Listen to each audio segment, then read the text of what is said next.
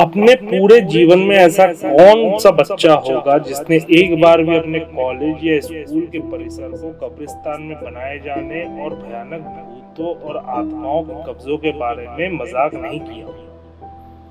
लेकिन एक कॉलेज ऐसा भी है जहाँ के छात्रों के लिए ये एकदम सच बात थी। एक ऐसा सच जिसको सुनकर लोगों की रूह का तो चलिए, आज हम लोग इस सच को जानते हैं।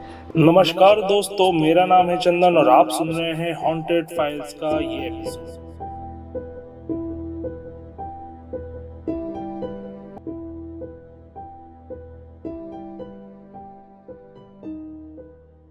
जेआईटी इंस्टीट्यूट इंडिया के सबसे बड़े इंस्टीट्यूशन में से एक माना जाता है। कहा जाता है कि इसके परिसर में वास्तव में एक पैरानॉर्मल एक्टिविटी होती है।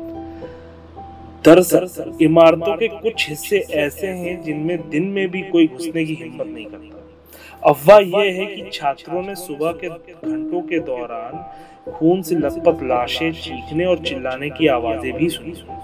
इतना ही काफ़ी नहीं, कुछ ने तो बगल की दीवारों पर चलते समय कुछ ऐसा महसूस किया है, मानो उनके साथ साथ कोई परछाई चल जाए।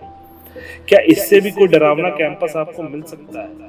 ऐसी ही एक घटना थी जो नोएडा के सेक्टर बासठ के इलाके में बीटेक के चौथे वर्ष के छात्र के साथ।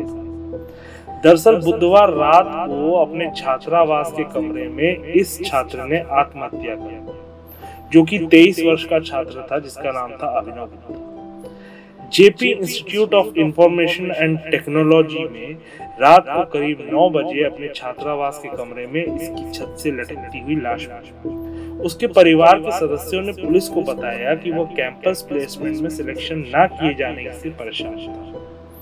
बुधवार रात को घटना के बारे में सूचित किया गया। पुलिस टीम मौके पर भेजी गई और वहाँ पे शव को कब्जे में लेके पोस्टमार्टम के लिए भेजा गया। जैसा कि बताया गया पुलिस रिपोर्ट्स के अनुसार कि घटना स्तर पर हाथापाई या स्ट्रगल के कोई संकेत नहीं मिले। उस समय वहाँ के इंचार्ज जहीर खान थे।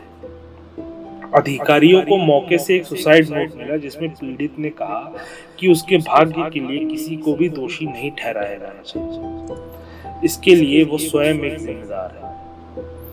अब आप सोचिए दोस्तों उसमें उस लेटर में इस वजह से मतलब कैंपस सिलेक्शन ना होने की वजह का कोई रीजन नहीं दिया हुआ था। आपको क्या लगता है?